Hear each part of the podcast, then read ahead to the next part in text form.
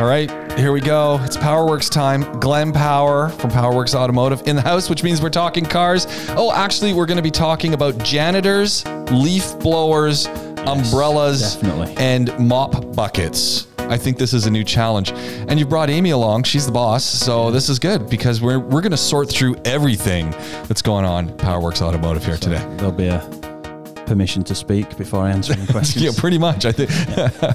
And it's all coming to you from the Rove Hotel downtown Dubai in the podcast studio, which is awesome. Everyone who comes in here, Jack Foe was just in and he was saying, this is brilliant. You can't believe it. It's like, you know, we're Joe Rogan's. We're not. Not. Hey, I was watching Joe Rogan with Gary Vee, and I'm thinking we pretty much do a Joe Rogan.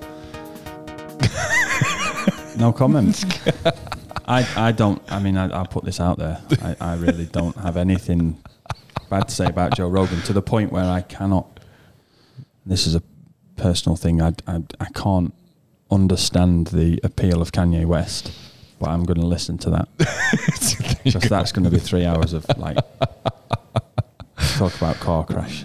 Yeah. Oh, Kanye West. I'm only 16 minutes in and it's already jaw on the floor. It's all right. Kanye for president. You see, The Rock should be the president. If The Rock's the president, sure. I'm moving to America. Oh, man. Can you imagine? I can imagine The Rock the president. The one that I could never imagine, and I shouldn't say this. And Donald Trump.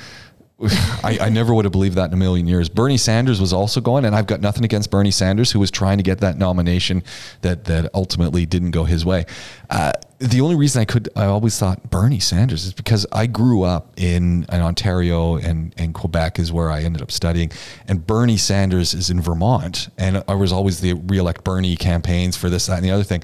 And I can remember forever hearing these Bernie Sanders campaigns. And I'm thinking about 60 for the last 25 years. Yeah, and I'm thinking, okay, I've been in the UAE for 20 years and now he's running for president. And I'm going, that's 20-year span where I wasn't hearing any of the Bernie Sanders campaigns, but that meant for 20 years before that, I was hearing, you know, at least 10 years, Bernie Sanders campaign. I'm just thinking, how old is this guy? Yeah. And not that age is an issue. I don't want people say, oh, now you're being, you know, ageism. But you know, you look at Obama, you look at Clinton, you look at Bush, both of them, the one that's passed away. And no, but you look at all of these guys. Andrew's not, yeah. Yeah, but you look at all these guys, and from the day they entered office to the day they left office, they went from being spry to geezers. Yeah. And okay, Obama, maybe not a geezer, but he's gone white almost. Like he's got a lot of gray in there. He's using Grecian big time. Yeah. Well, but he can string two sentences together, and Trump, unfortunately, you know, he can't walk down a ramp, can he? So not really. It's so funny not being American and then being able to laugh at it. Well, Biden can't even remember who he's up against, can he? Oh, no. See, this is the other challenge, right? And I feel sorry for the guy because he's what, 77, and you know, the Biden of 20 years ago and the Biden of today, he's my grandparent, he's my parents, right? And not that I don't want my parents to be running the nation, but I want someone, you know, who's, you know, Kamala, you know, that age. Well, you know, like, wow, what happens if he gets in? I'm thinking she's going to run the show. I think he's just going to say, yeah, look, I'm sitting at the desk and I get the nice pens and I'm going to fly the 747, but all the deals are coming through you. Yeah. You're going to be guiding me. Speaking of that, Amy's here. Yeah. Dropped it on you. I did mention it in a message to you and I was like, so the thing is, you never acknowledged it. And I thought, well, that's good. When did you mention that in the messages? Is it recently? To you, are we going to be okay for a three-way or something? Something along those lines. So Amy's interested because she works on Tuesdays. Right. So the other thing is everyone always sends me messages before we're going to podcast, but after about 8:00 in the morning, I'm not looking at any of the messages because I'm now in the podcast realm. Yeah. And so it was funny because everyone's going, I wonder where Glenn is. And I'm going, you know what? I better check my phone because he might have messaged me. Go, there it was. Yeah. No, it's all right. But no, you obviously there was the whole video thing and that's... Yeah, I did have a video, but I decided today just... That's all right. It just gets complicated. Yeah, so Amy's here and we didn't want to commit. You never know. We got two kids that are at school. I know. That was my first thing. When I saw you guys walking in, I'm going... Where are the kids? I was like, we've left them at home. They're on their own. It's like, here you go. We've got two cats.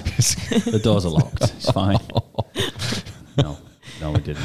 Oh man, I gotta share this one because you're cat lovers and all that. And my dog is also like a cat. He rather cherishes birds, but he weighs like 45 kgs. And yesterday, I swear, I think he caught a bird, and I'm pretty sure he ate the bird because I only saw the carnage happening, and I turned my back, and then I saw some. Usually, he brings birds to me. I think this one he decided, nope, this is for me. Oh yeah, because you just throw them in the bin. He's, I'm not taking any more birds for James. Yeah, that's what pretty much. He follows me because sees where I put them, and he's going, "What are you doing?" I'm just thinking of the mess that he'll have left you when you get home. Well, that was my thing, right? Because I'm thinking he's just now this 100-pound dog has eaten a bird, and I'm thinking, how much did he chew? And B, what's going to happen on the inside? And I'm just thinking, so I've left him outside today because I didn't notice anything happening yet with that bird. So I'm thought, he's staying outside in the yard, which could mean more birds are gone. We need to find a Podaholics vet then for a podcast. Yeah. Just in case. I would just use Jenna. I already talked to her about, what's in the bowl. Although she did misconstrue the word bowl and balls. Pretty decent, yeah. Yeah. I mean, we have got you've got the Canadian. It's not super strong. She's been here for long, but she's the Scouse accent. It's going to be difficult. But if you say I'm going to give you a bowl shot, would you think balls? Say bowl. Just I'm going to send a bowl shot. But, I'm hearing like bowl. Yeah, like a bowling ball. Yeah. Well, because I'm thinking like toilet bowl. As opposed to ball. I mean, if you've got your dog trained to go, this is the thing that I'm interested in. You've got your dog trained to go in the toilet bowl. This is exceptional. I wish. No, usually he just nudges you. And a 100-pound dog is like someone punching you in the arm when this Labrador decides he wants to get your attention. And that could be at 3 a.m. when he needs you to wake up. So I'm just thinking he probably did that, and I rolled over. Nice. Yeah. Amy's family dog. Late family dog. She was big, wasn't she, as well? Boxer. Just big and clumsy. Just just trying to be gentle, like trying to play with you. And it's like a 5 kilo paw, just big claws. Because, too big and old to even walk towards the end. So her claws are all nightmare. Yeah, crazy. So can you believe that the PowerWorks Automotive has finally happened? Because in the entire time that you two have been together and the entire time you've really been in the UAE, this has been the dream, right? And it's been from, the early days where you guys weren't married and stuff to working at multiple other ventures. And it's always been in the back of the mind. I got to start up my own. I'm just reminiscing about when we were so funny. It's always, we've always sort of gone back and forth, haven't we? Like, are we going to do it? Are we not going to do it? Then we were going to go back to the UK last year, and then all of a sudden it was like, no, we're doing it. Let's go. And then it was kind of full steam ahead all of a sudden, wasn't it? Your dad's successful, isn't he? And you've come from a family where your dad's had his own business, and I haven't, so it was never really in my mind, to be honest. But obviously, experiencing it with Amy's dad, and really, did we have any other choice? I mean, that's not the right way to do it. I think I kind of know that we can do it and be successful with it, and the sky's the limit. We've just got to put the hours in. Yeah. But it was a matter of, well, we don't get paid working for someone else, or we don't get paid, but we're doing it for ourselves, and there'll be something at the end of the, long, hard struggle. So, and we've got the formulas, all the ingredients needed for it are all in place now. Now we just need to organize it.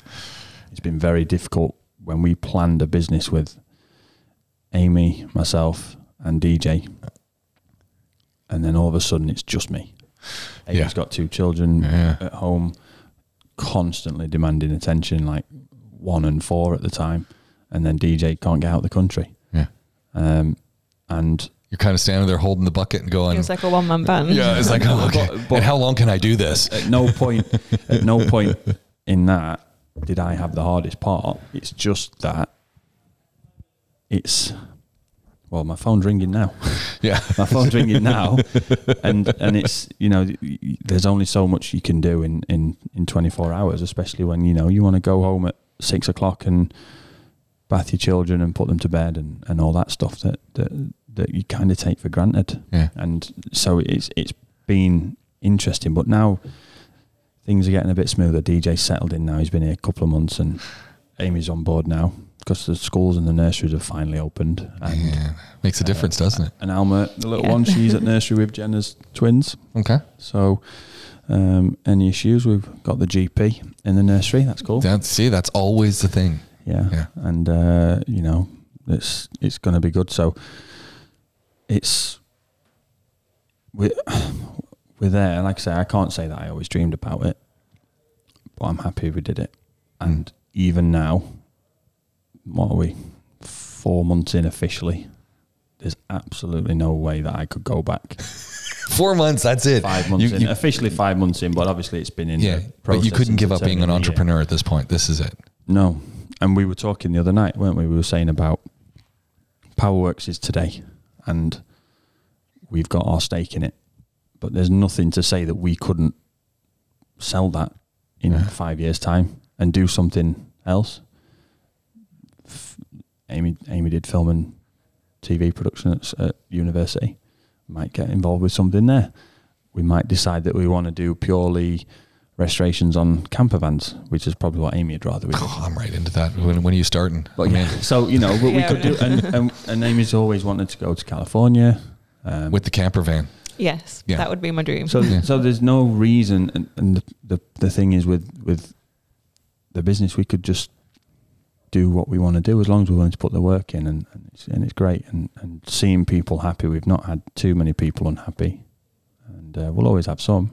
Well, hey, we're all there, right? And you know, no one's happy when someone starts, you know, playing around under the hood, and you know the water pump's not good. And oh, by the way, we took out the water pump, and now we also need to work on the fan motor. And oh, we noticed that your alternator's really crapped. And yeah, you know, suddenly we did a Range Rover for suspension. You know what?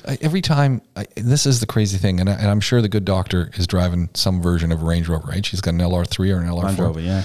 And I love those things. They look great. Yeah. But every time I hear about them, all I hear is what you're going to tell me. We drove an LR4 for a while. You had that white one for about a year, didn't we? Yeah. Brilliant, weren't it? There's, when they're up and running. Yeah, well, that's the thing, right? When they're running, beautiful. Yeah, yeah. I do miss that. It was nice. Yeah, but...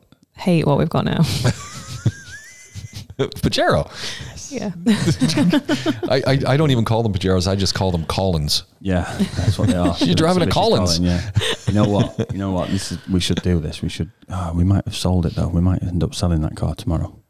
But if we keep it or we have it for a little while, we should get some badges on the back of it and put the Collin edition on it or something. Yeah. You know, let's do that. Yeah. No, I think the Range Rover that we had in the other day, it came in for suspension, and so what are we talking? Front and back suspension? It was air suspension. The right hand was dropping down, and the usual thing. One of the valves was leaking. It's pretty standard, and unfortunately, they suffer with it. So we did it. We got it up in the air, fixed it, put it on the floor on the level bit of concrete we've got to do the height calibration.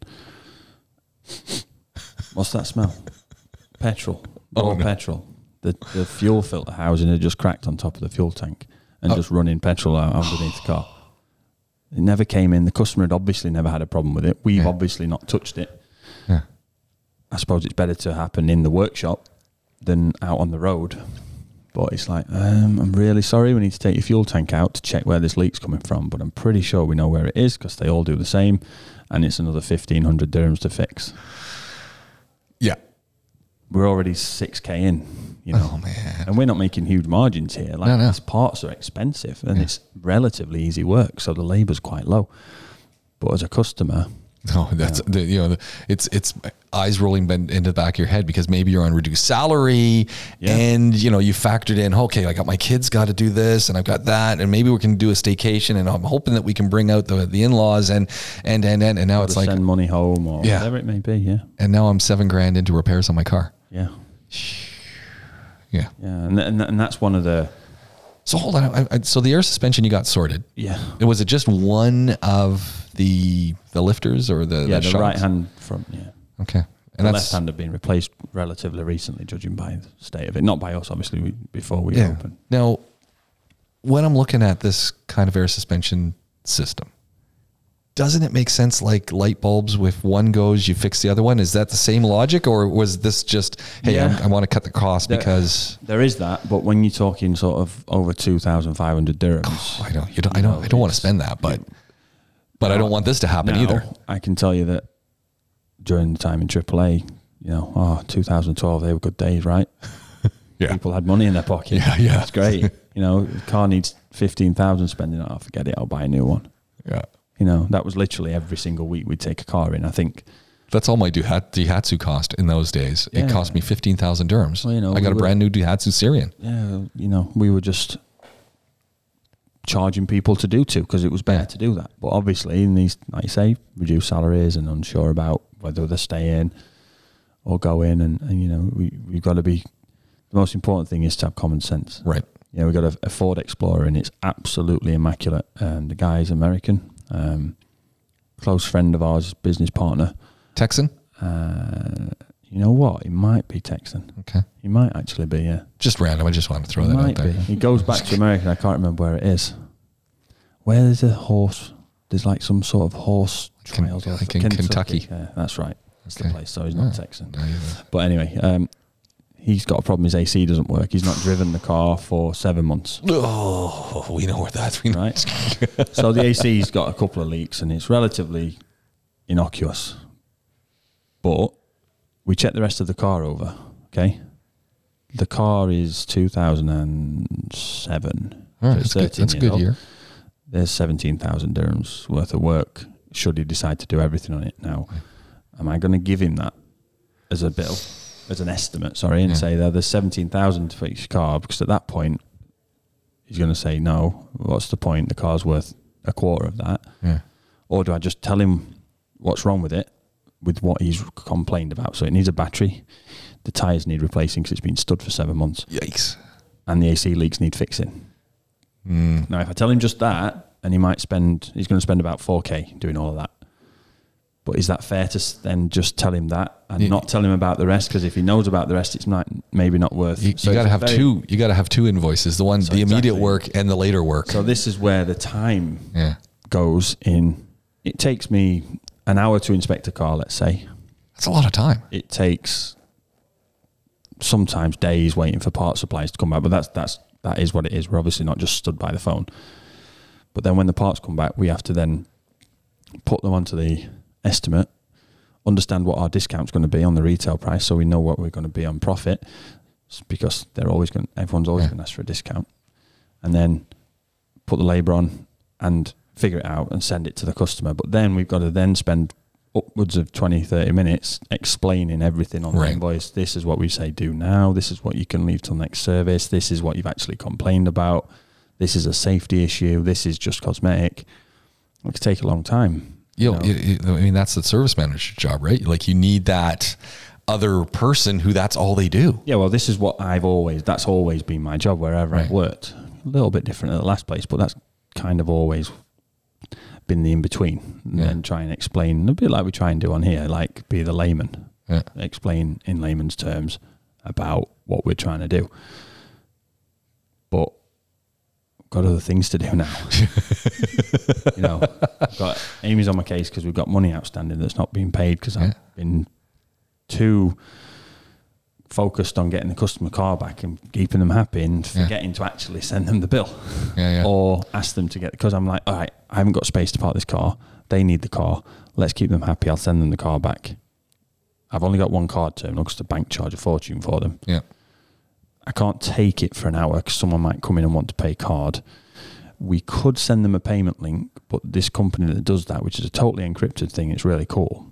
But it's going to cost me 3.5%. Yeah, no one. Sometimes we're only 10% on the job. Yeah, yeah. So all of a sudden, maybe they need to PayPal you or something. So it's that's a good idea. Yeah, that is a good idea. So why are we not doing that? So these because I'd be totally into that. Actually, if a lot of people still have PayPal accounts, it's maybe worth talking to them. I still pay a lot of things through PayPal these days, and if I was bringing my car to you, which I will be shortly, and I'm sure we'll get onto that. Let me have a look through the notes. Where is it? No, it's actually not in the notes. Oh, okay. But this is a long-standing one. But anyway, we had this discussion before. We'll talk about it later. But because that's always my thing. So it's, I don't walk around with a whole bunch of cash in my pocket, and typically it's a few thousand dirhams by the time I leave, not because it's, you've pared it down from the 17,000 dirhams worth of stuff that needs to be done to, yeah, this is what's going to keep you alive. And then it's like, okay, well, I don't have the cash. If the card thing's not there, I got to go get the cash. Or is there another alternative? And if I could PayPal it into your account, I would absolutely do it. Cause then it's just like, get in touch with the wife and just say, you know, hey, we can PayPal. Yeah. And it's like done. Well, look into that. It's not thought of that one. I don't know. I don't have a clue what the percentage is that they hit you for. So I don't know. Yeah. I'll have a look into that. Or how you get the money out of PayPal. Like that I also don't understand. Yeah. But there is a way. Cause I think they obviously have business. Something. Yeah. Cause I mean, all my web stuff, I pay to a guy that I knew from here who then moved to Australia and then moved back or moved to the States. I pay him through PayPal into his Bristol account. So who knows how it works, but I'll do some research into that. There you go. That's it. But hey, I want to jump back to something that you started talking about at the very beginning when you were talking about that Range Rover and the fuel leak. Yeah. This happens all the time. Yeah. So what could that person have done, or how do they know? Nothing. Like that how are they selling vehicles where this, I mean, I'm driving a vehicle that I'm pummeling, and that is not something that I ever think I'm going to have a trouble with my fuel. What is fuel filter or the fuel pump? It's the top of the housing of the fuel filter. Yeah. So like, is it just bad location? Back in the day, we'd have, you've got a metal fuel tank. Now the problem with those on the older classic cars is they rust, they corrode, and best case is the corrosion gets into the fuel lines and blocks the fuel pump and the fuel filter. Worst case is it leaks everywhere. And when that leaks, I mean, it leaks. Mm. So obviously not great, and they're expensive. You're not going to make, 3 million Volkswagen Golfs and put metal fuel tanks on there for even, you're going to be 10 times the price of doing 3 million Volkswagen Golfs with plastic or composite fuel tanks, right? There's a cost in material as well. So it's also lighter to go plastic, so economy and fuel and emissions and everything's better. And everyone's gone plastic. Yeah. The problem is it doesn't last forever. Yeah. Who here has got, anyone listening to this has got a dashboard that's got cracks in it because it's been sat in the sun for too long? We're in the UAE, it's sunny every single day apart from the 3 days where it rains. Your dashboard's cracks, they're made of plastic. The seals on the door, they fade, they crack, they turn to gum. Yeah. Everything. Yeah, I've got one of those right now. Yeah. And you can't get it off your fingers. Yeah. I'm just going, oh man. And I'm just thinking, I wonder how easy this is to replace. That's all I was thinking at that moment. It's got to be. There's two things now that are making workshops a lot of money. The first one is Amazon, because you can buy everything. Yeah. So you can buy a door seal for your Wrangler from Amazon, right? So you can go and buy it, and it's like, wow, $6, great, I'll get that. So then it comes and it's the wrong side, or it's for a wrong model, or whatever it is. But anyway, it comes, and then you've got YouTube. How to change right-hand front door seal. Yeah. Wrangler. And then you look at it, oh yeah, I could do that. And you've got the video on there, you've got your phone, and then you're using your phone as the torch, and you've got your phone inside the door. And then you make a mess of it, and then you're driving around with no seal. But you could probably have a go at yourself. In fact, you could do that in the background while we did the next week's podcast. Yeah. And it could be you could watch me destroy it. I mean, I worked for a company back in the day. So this is well before I moved here. This is well before I even finished my studies. I worked for a company that wrote Time Life how-to books. Nice. And so we were the company that was contracted to actually revise the home repair and improvement series, these book series that fix everything, from how to take stains out of carpets, how to build cabins, how to do tile work. There was probably one on automotive stuff. Yeah. And all of writing those books taught me was always get a professional to do the job. And the reason was because everything that we wrote about, we always talked to all the professionals, and we'd send the things, then we'd ask them the questions. And then it was always, the editor would say, okay, yeah, you've got 39 steps. And I said, yeah, that's how long, that's what it's going to take. Yeah, but you got to get down to 20. And I was like, I don't think it's possible. And I said, well, get back, you figure it out. Because you only have so many pages, so you got to reduce the steps, but you've also got to, you can't be, so we'd always be sending stuff back to the professional saying, okay, so how would that work? And couldn't we do this and that? And he said, well, I guess if you did this and did that, you could cut that because... But cutting the steps out takes a lot of knowledge, right? Well, that's what I said. And so at the end of the day, after writing all these things, I realized, yeah, you know what? Just get a professional to do it and it'll be done right. Yeah. Put a disclaimer in the back. Yeah. Just go to a professional. Who is it? Is it Chilton? Yeah. That do like the automotive stuff in North America. Yeah. The manuals you can buy. So in the UK, it's called Haynes. Okay. And then in Canada, you can even get them just at Canadian Tire. Oh, okay. They sell... So Canadian Tire, which doesn't just sell tires, they sell everything, but they have an automotive workshop there. They sell kind of like Borg and Beck parts that are their parts, but they are guaranteed. And they also could go in like, because you could get a 1992 Rover manual, Rover 200 probably. Manual, right? In the UK from Haynes. And the way they make the manual, so they used to do it with VW, and they'd do it in Milton Keynes in the head office at VW UK. And the new models would come out, and then once all the press was done and we'd kind of gotten through all of the initial sort of 3-month report back teething problems for recalls and stuff, then Haynes would get an opportunity to get a car and literally strip it, everything. Really? And then they'd have their own mechanics, and they'd have their own writers, and they'd step everything out, and then they'd produce the book. Yeah. I'm sure they still do them as ebooks, but who is going to touch a modern car at home? I've got absolutely no idea. You'd have to be nuts. It's ridiculous, but you've got a situation where I can remember being there, and I think it must have been the Jetta. It must have been the Jetta. It was like 2009 or 10. And the Haynes guys were obviously outsiders. Yeah. From the brand. So this is Volkswagen Group headquarters. It's like an amazing place, fantastic facility. And then you've got some Haynes guys in the corner that were just getting shouted at and abused, and like just everyone taking the mickey out of them. And then they'll strip something down. And I think one day that I remember, it was a door. So they'd stripped a door down. They'd got the motor off of the window and the lockout and all the panels and the seals and everything was laid out. Now these are working in a temperature-controlled facility with every single tool you'll need, all the special tools on hand. And worst case scenario, there's 1,000 master techs at any one time around them to go and sort it out. So they've got it laid out on the floor, taking the photographs, everything else. Then some of the guys just go over late on one afternoon and just mix a few things around, change a few of the bolts. Oh no. Move that, add a couple of bolts. And it's like, you know, who's buying that book? Yeah. It's going to be a right mess. Remove 10mm bolt, and then on the install, replace 15mm bolt. Like, what's that all about? And I've always thought to myself, you know, that's an individual stripping a new car as well. Yeah. When the car's, if you're buying a manual, a workshop manual for your car, the car's got to be 5+ years old. And if you're in a country that's not here, that's got any kind of wet weather, everything's rusted, everything's seized. Yeah. So... it's not worth it, in my opinion. I know it sounds like I'm just trying to get people to come and let us fix their cars for them, but this self-help, I understand it. I understand you're trying to save money, and you know, but you're never going to save money because you're going to lose so much time. Yeah. You're going to break something and cost yourself a bit more money. I remember a guy who I knew years ago at the university, and he was into Defenders. And so he would buy Defenders, and he was always buying new parts. And then with the parts, he'd have to buy the new tool.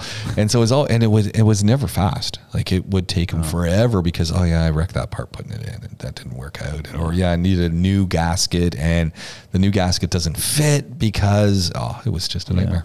He loved it, but... was a labour of love. Labour of love, yeah. That Land Rover that my brother-in-law's got that's been sat in my dad's workshop for how many years? That's moved warehouses, hasn't it? It's actually moved. They moved it? They've moved. It's moved and they moved to a new premises, yeah.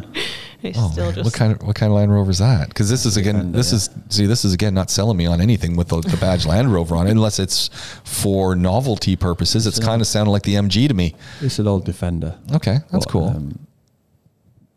I don't know when he's ever going to have to. The guy works and he's got a kid. He's never going to use it. And he's got a wife. So. I don't even think it's got seats in at the moment, has it? No. So you've summed it up.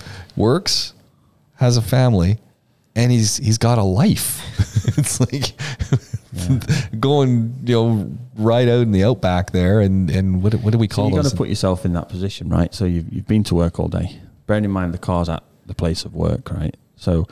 well, that's just got to be salt in the wound then because he sees it all the time. You're at work all day. and then you go home to your family. You got to eat, you got to rest, you got to recuperate.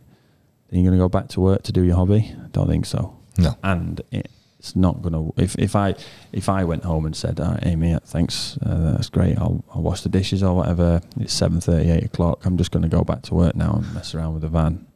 Yeah, you're not going to make it out of the door. No, it's not happening. No, I'll make it out. I ain't getting back in. You're not getting back in. No, I'm thinking... I wouldn't even ask that question. I think you'd be out the door and the door would open again and there'd be a big bucket of all your belongings following you. Well, why don't you keep those there? And, you know, a duvet would fire out at you and you might as well sleep there too. Yeah. No, I wouldn't even ask it. It's so not happening. Yeah. This is why, you know, you've got to wait till you...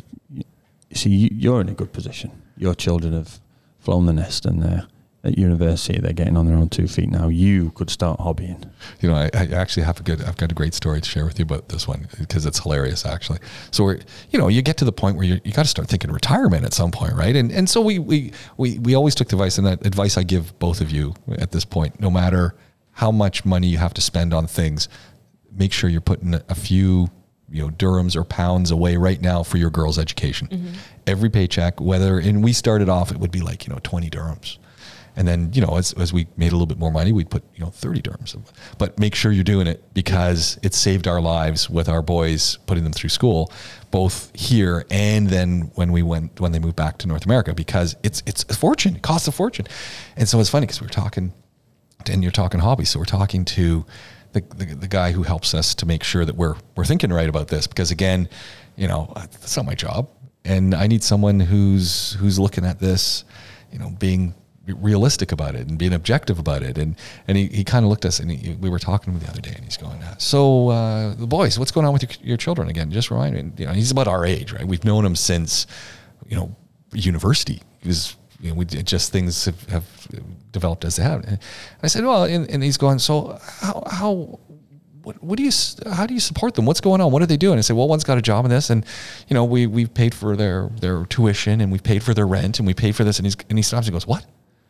What do you mean you paid for all that? And I go, well, and in fact, we're probably still paying some of it right now. And he goes, no. He's going, no. Now you stop. He says, and we're going, well, no, but, you know, he goes, no, now you stop. It's like, you know, if they're working, let them pay. You don't have to pay anymore. He says, you need to think of you now. And he's saying, come on, you got hobbies. Have some hobbies and save some money for something else. And I thought that was the funny. Yeah, you're in a good position for the hobby, James, now. Definitely. Yeah. I'm not doing a hobby with a car. I'm not. I got composters. Okay, but that's like slow. You can't just sit and watch that. Well, there's a lot of sitting. Add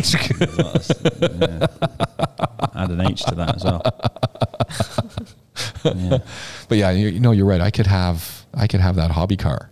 Yeah. I saw a hobby car, actually. There's one right. So I'm thinking I'm going to create this other little YouTube thing where I just walk around the neighborhood and do two things. What's in the garbage today? Because there's some really cool things outside the garbage bins that I'm thinking this is people, 5 minutes. There's people in England get arrested for that. Yeah, but we're allowed here. There's 5 minutes. It's a 5 minute thing, right? The second one is there's some really great cars, and there's one of my favorite vehicles, and I even think it's the right year, sitting there. Lincoln Town Car. Okay. Now, it has blacked out windows and was kind of dirty, so I didn't want to scrub off any of the dirt and be looking in because I didn't know who's going to be looking, and, you know, like, that's the thing I don't want to get arrested for. But I noticed someone washed it the other day, but it hadn't been washed in 2 months, and they moved it. So I think they were going to tow it, so someone actually moved it, whoever owns it. I'm just going, now that would be a hobby car. I could put that in the driveway. And you don't even need a house. You can live in one of those things. Well, that was my other thinking, right? There's a blue one not far from where you're parked downstairs, actually. Yeah. I noticed it, yeah. You see? And I'm thinking, that would be a hobby car. I could put it right beside the place and... you know, work on it bit by bit. Yeah. Mm. Go for it. Yeah. I'm thinking I would have to clear that with the wife, and I'm almost certain she's going to go, hold on, we already have two hobby Jeeps and you don't work on those. Unless somebody gives it to you and you get parts for free, that's going to cost you an absolute fortune. See, that's the other thing, right? It's like, it's all right. Cause he's not paying for his kids anymore. Yeah. Oh yeah. Yeah. Yeah. That's cool. Yeah. Getting towards like nice cold winter in Canada, they're homeless, but the town car's okay. Yeah. Just bought a nice cover for the town car. Yeah. I don't think it's going to happen. I mean, I know my limits. That's not a hobby to get, you know. I think the hobby that I'd like to have is doing ceramic tiling, but, you know, doing those mosaics. Yeah. I've always wanted to do that. But that's really zen. Yeah. But that's really cool for like Palm. No, I don't think so, actually. My fingers wouldn't work for that. They're just those tiny little things. I just get stressed. Yeah, well, that's the other thing. I just thought that's just going to stress me out, too, because if they don't fit, then I can't cut them right, and then it glues on, and then they fall off. And it's like, yeah, forget it. But you'd be good at that. I've got a shaky hand, though. I don't know. I don't know, hobbies. But this is the other challenge that you would face, right? Is it, could you ever have a hobby to do with cars and stuff? Because it's so close to what you do. Well, that's the thing. Yeah. When and where would I do it? Yeah, we've got to get to a position where we own a house, right? Because you've got to be able to do stuff to the garage or. Yeah. I'm just putting you, as you're saying this, I'm putting you and Joey Woo Woo beside each other. Okay, he's got the house. Keep going.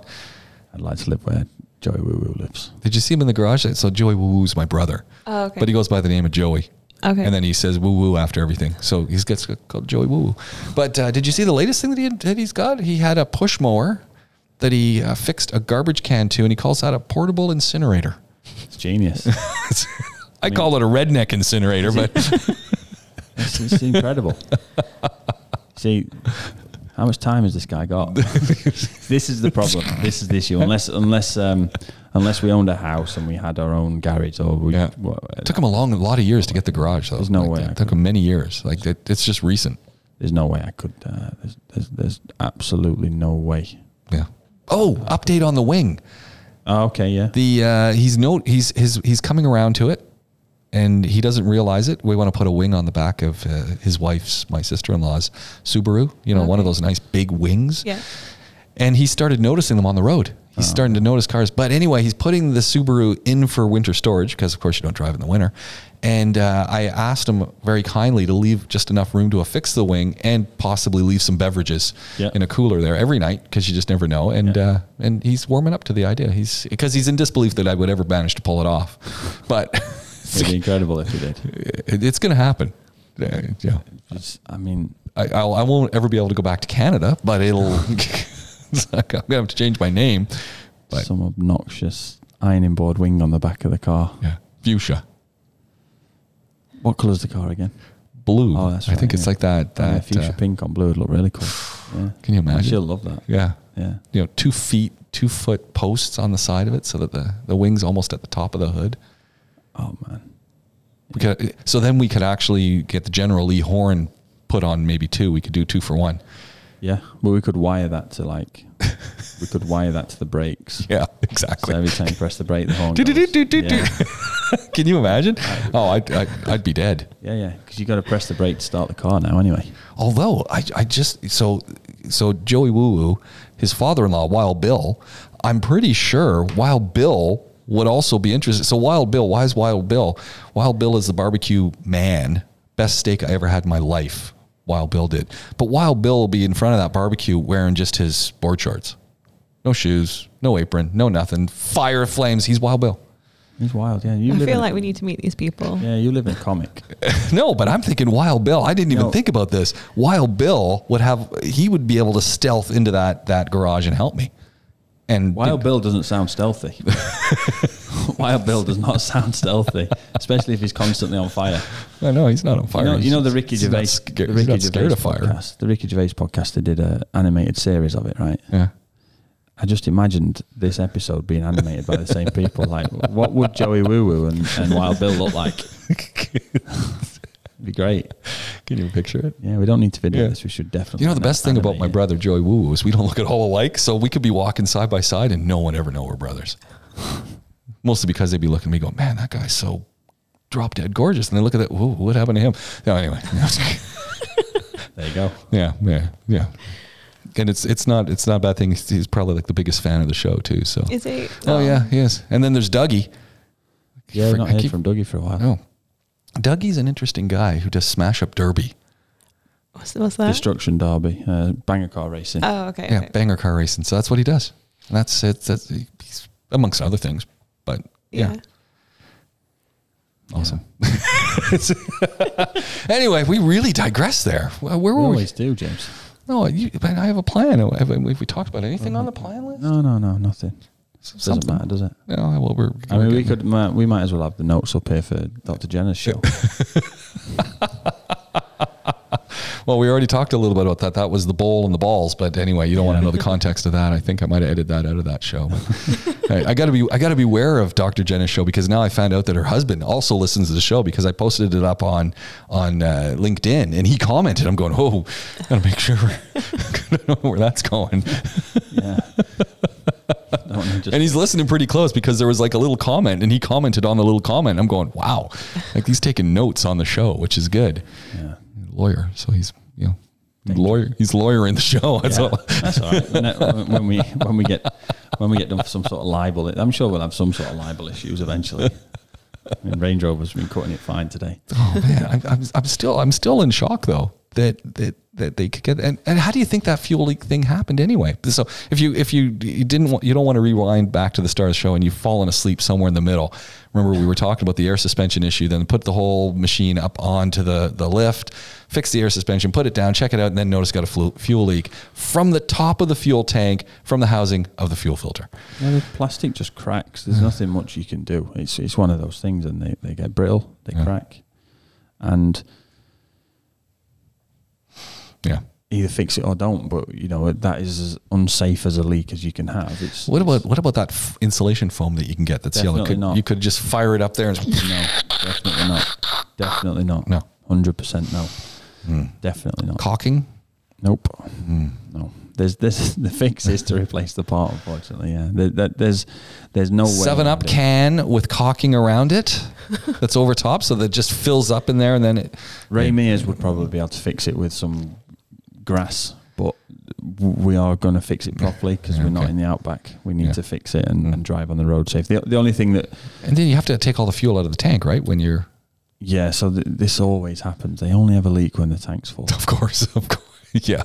And it's like we've 50 liters of fuel in there. We haven't got enough space to store all this fuel. Yeah. And there's always the wastage and the spillage and everything else, isn't it? It's typical. And the ones that are the worst are the ones that are split tanks, so they go over the top of the propeller shaft or the exhaust. And you've got a pump in one side, and then you've got the pipe from the pump to pick up on the other side of the tank. So you've got to get your arm in there. The fuel's always red hot. But who would design that fuel tank? Like, what else are you going to do? No, it goes over. Put it on one side, put it on the other. You don't want to have it going over. Like, it's combustible fluid, heat, and something that's going to get really hot. I mean, that sounds to me like they're well insulated. They are well insulated. There's nothing. But they can still develop a leak, as we just learned about. Exactly, and this is the problem. The good thing about the Range Rover one is the tank's just on one side of the car. It's not over anything. Exactly, but it will leak on the car, and as we say. Yes.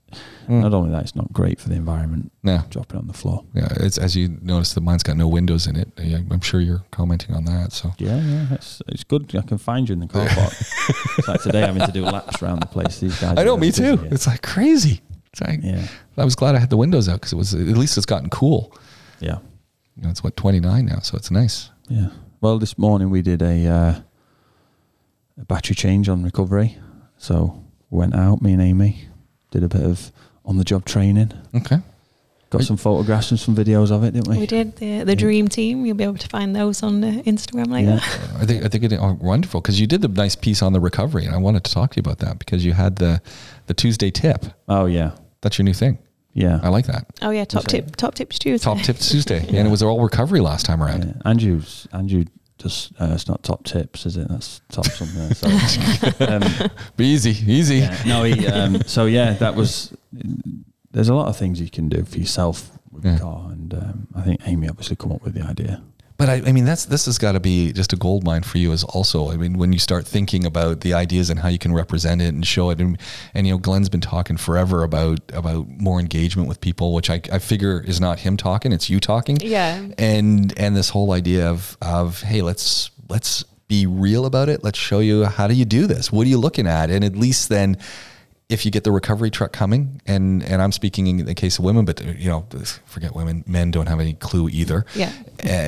At least when the person says, "Oh yeah, you got to play with that battery a little bit." Yeah. And then you're showing them. Yeah. So Glenn sort of took me step by step on. I've never changed a battery before. I knew where it was. But that's all.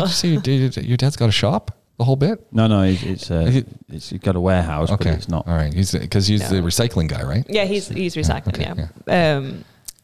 So Glenn sort of took me step by step through changing the battery. So I filmed the step by step. So if you are wondering how to change a battery, check out our Instagram later. Some of the first takes aren't going to make it. And it's PowerWorks. No, first takes aren't definitely going to make it. Were you surprised though? With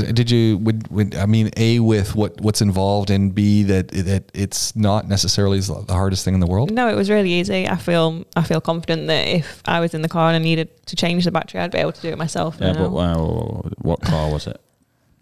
Golf GTI. It was a Golf. Hold on, where's the battery in a Golf GTI? In the right place, under the bonnet. Okay, it's not one of those ones that's under the seat somewhere, or... Yeah. Yeah, okay. In the right place, nice and easy. Yeah. Yeah. Although I always noticed, I know if you getting it out, maybe the Golf GTI is a little bit lower, but it can be awkward once you've undone whatever is anchoring it into that housing to lift them out. I mean, they might have a handle, but usually it's not easy. I don't know where is it in the front or the back on the GTI?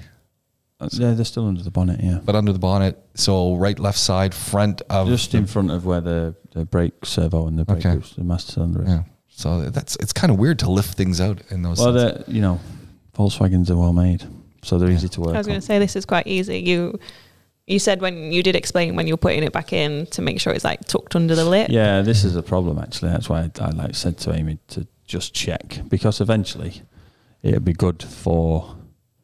I think for Amy and also for us as a business, that if somebody comes in and wants a bulb changing or a battery changing, Amy can just go, okay, I'll do it. Yeah. That'd be where we'd like to be. And so it was like, there's little ridges on the bottom of batteries, which aren't just there for fun. They're in there because the battery needs to be held in place. But then the clamps that bolt them down also have ridges to fit in. Yep. So sometimes you'll end up with, if you don't line them up, the battery can slide around, and it's not going far, but that's not the point. Yeah. So just making sure that everything's done properly on a simple job is very important, because you can sometimes end up thinking, it's a bit like, you go and buy something from IKEA and think, I don't need the instructions. It's a shelf. No. I buy something from IKEA. The IKEA delivery guy who installs puts it together. I pay the extra 50 dirhams. And on the simple stuff, we sometimes... There's nothing simple. Take it for granted, right? So it was just a matter of making sure everything was, take the terminals off the right way around. Make sure you put it back in as you putting the terminals back in the right place. I mean, exactly. Yeah. I mean, clearly there's a red and there's black, and they do mark it, but it's amazing how common sense doesn't necessarily prevail with some folks, and they just which one do I put back where? It's like, wow, and where the terminal, where the marking is on them, because they're not all the same. Sometimes they're reversed, top, side. There's lots of little things to think about. Yeah. There's always going to be one. I mean, I thought DJ had pranked me yesterday. So I went out to fit a battery on a Q7, and I was out I was picking May up from school. So I rang him and said, look, I'm going to come and pick the battery up. Can you just grab the tools for the Q7 to change the battery? Obviously we know those, we've done plenty of them. Put them in a bag for me, and I'm going to take the battery when I come past from the school. I'm going to go straight away and fit it. Now for the Q7, you've got to unbolt the seat because it's under the driver's seat. We've had this whole discussion. You got to... It's only two bolts. The seat rolls back. It's on hinges, so it goes back. People that don't know that often take the whole seat out, and that's a nightmare then, especially when the battery's dead, because you're really struggling. But the bolts are serious bolts. Mm. Obviously, they hold the seat. Yeah. He gave me the smallest ratchet. So I thought he'd pranked me, but he'd just forgotten to give me some other things. And then he didn't give me any extensions to get down to the clamps for the battery, so I could not get any purchase on the clamps. And I also, when I did get on there, the ratchet would click like one tooth, and then I'd have to really bend it round and get it to click another tooth. So it took about an hour and a half to do this battery. The customer's there watching. Oh, you're sweating. I'm looking like, an amateur. Yeah. And then when the customer left, I just rang DJ. Yeah, that's really funny, mate. Thanks for that. Thanks very much. She was like, what? I was like, well, you've not given me the extension. You've given me the wrong size ratchet. The socket, he gave me a bit set for the seats. He gave me the whole set, but he took the piece out, or I thought he'd taken the piece out that I actually needed. So unfortunately for him, he didn't actually mean to do it. But it would have been a really good joke if he had. Oh, done. Even worse than now he felt bad. Yeah, now he missed an opportunity. Yeah. So I got my own tools this morning to do the golf.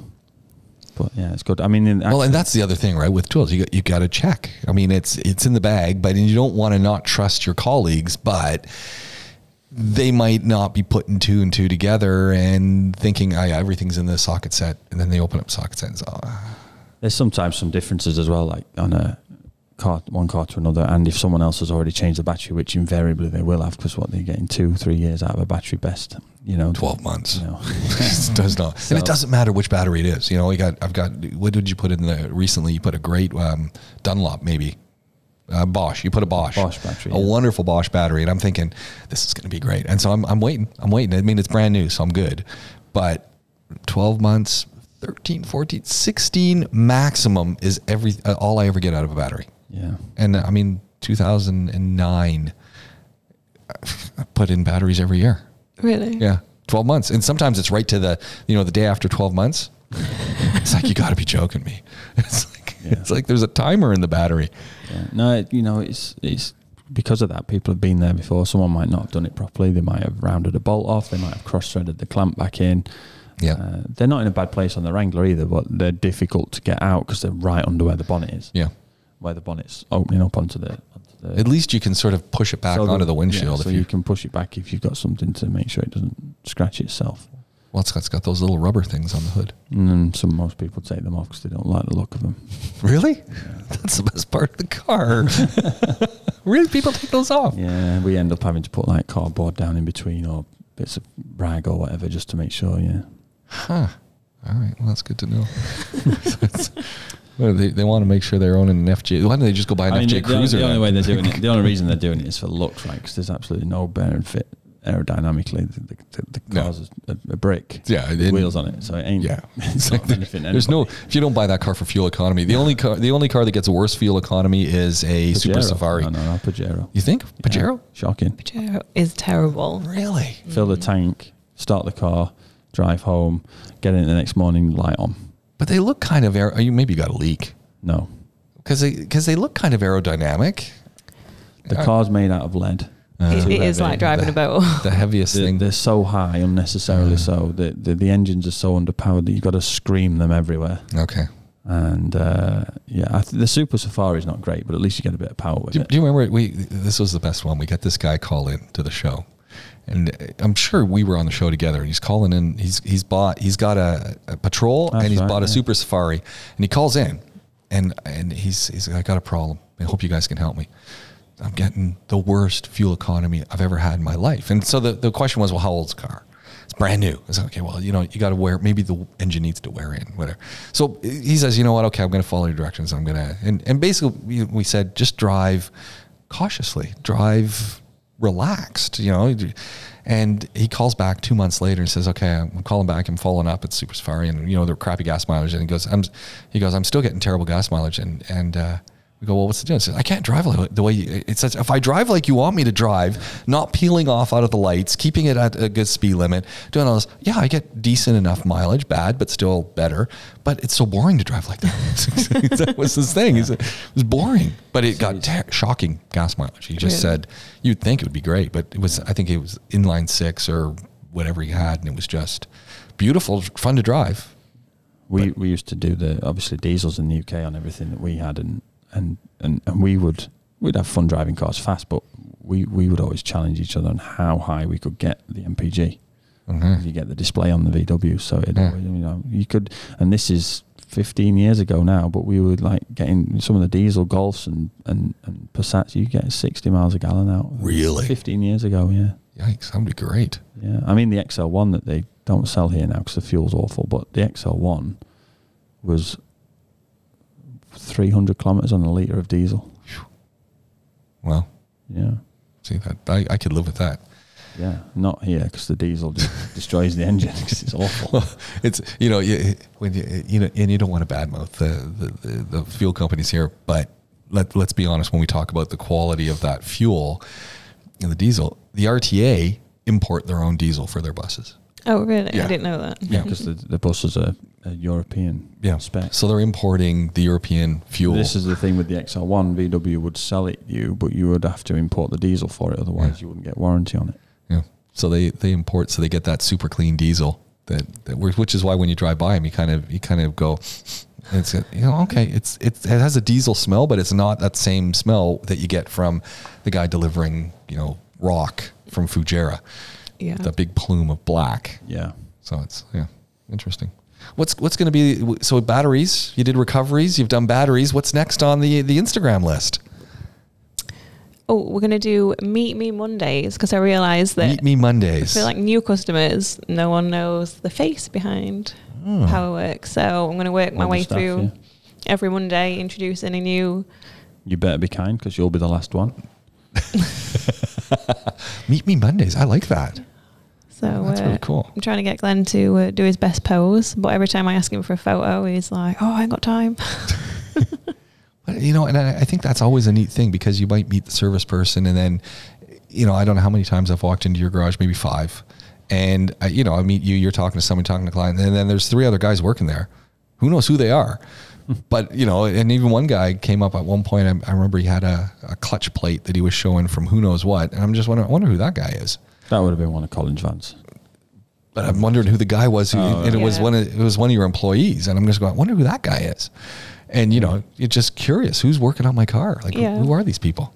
What's the story? I've always thought, one of the things that we had at the place I worked in the UK, at Chesterfield Volkswagen, and we had such a open environment for everything. There was no sort of sales versus after sales. There was no customer behind a wall.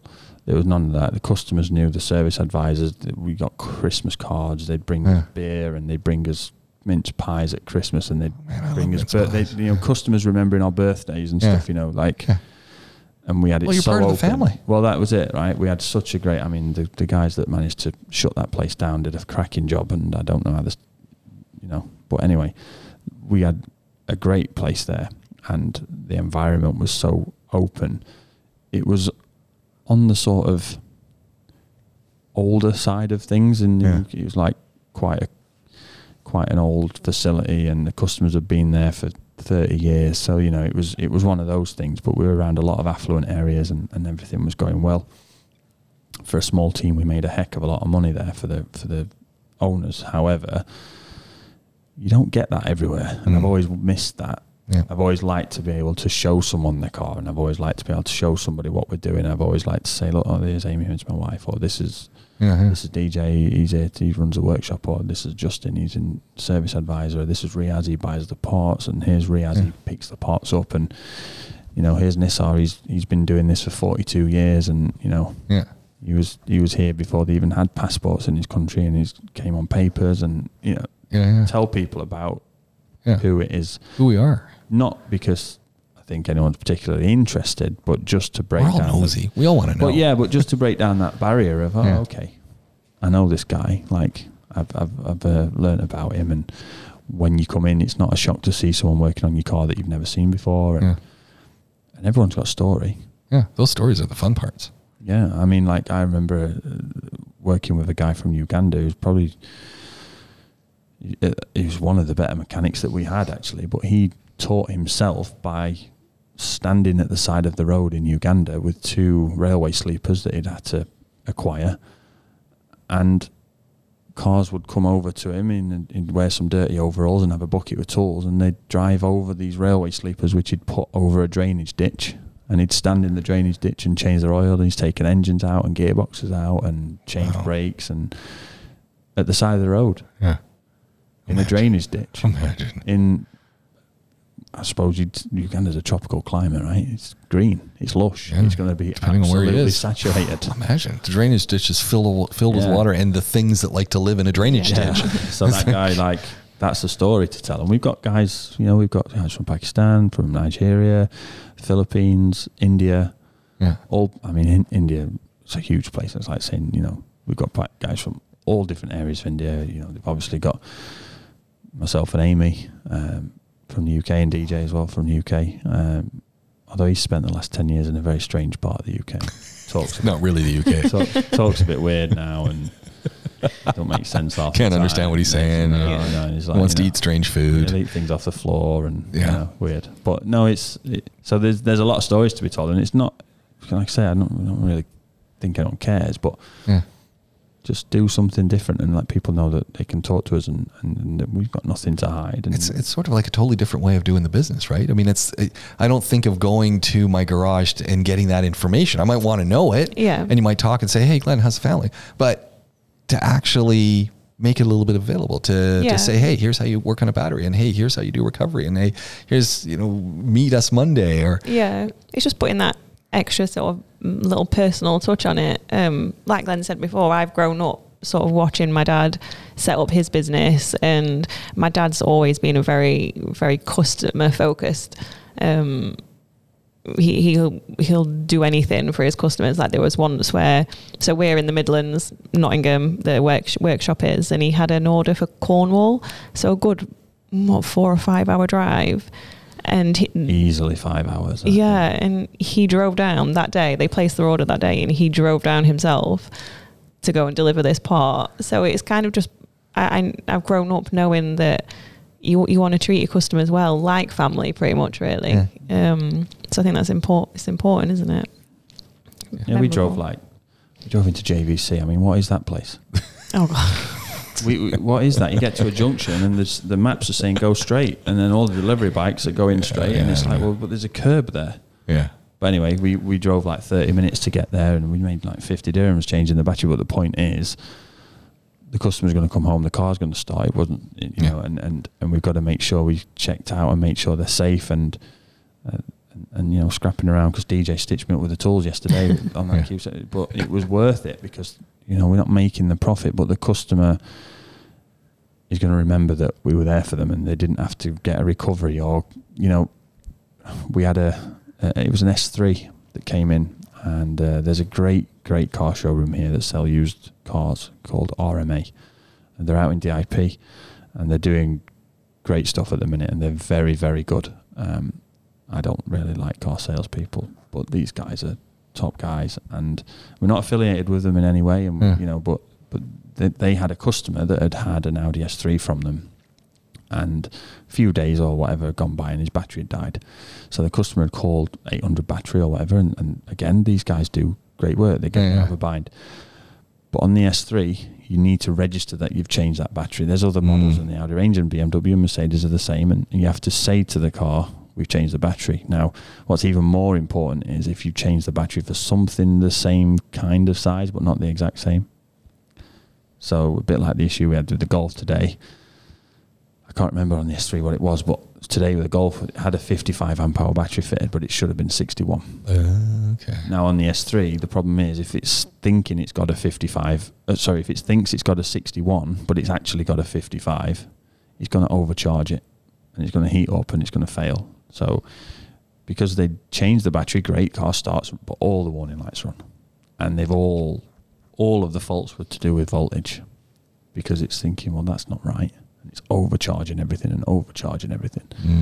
And we just cleared all the faults, went in, registered it as a change, put the size of it in, even though it wasn't a genuine battery, and even though it wasn't the right size, we could tell the car what it had, and it was fine, and that was literally all it was. Now the customer is thinking, my car's a disaster. The dashboard's lit up like a Christmas tree. Yeah, they're freaking out. This car's a powerful car. Yeah, it's the best part of 300 horsepower, and it's quattro, and it's bright red, and it's brilliant to look at. But you can't drive it because the battery's been changed, but not properly. Yeah. Well, on our next show, we're gonna catch up, and I hope you come back. This was a lot of fun, but we're gonna talk horsepower because we've got that great. It's in the notes actually. We got a couple of vehicles that I'm questioning the horsepower with. It's just like, really, like that can't be for real. And it's not that there's a lot of horsepower. It's like there's no horsepower. Oh, okay. And we do need to talk about the janitor, because I think this is the new challenge. And maybe get a racing series. Maybe get a racing series. Me and DJ are talking about racing vans. Okay, that could be cool. Collins just gone onto the T6s for his fleets. Obviously, they're yeah. when the T5s have only got so many left and now the T6s are there, yeah. And they're turbocharged, and I mean nobody can drive a normal T5 anymore. You've got to drive the T6 once you've driven that. Yeah, there we go. An absolute weapon. So we're gonna boost them up and race them. Amy, it's been a lot of fun. Thanks for coming out. Thank you for having me. And we're gonna catch up again. This is as always. We're PowerWorks. That's what it is. We'll have PowerPoints next time around, but I think there's more information on this show to shake a stick at, especially the batteries. That's a huge amount of information there, and more. We'll do it all again real soon. Podaholics is what you're listening to. Glenn Power was here. We'll be back again. Same place, same time. Before you know it, we're coming to you from the Rove Hotel, downtown Dubai, in the podcast studio.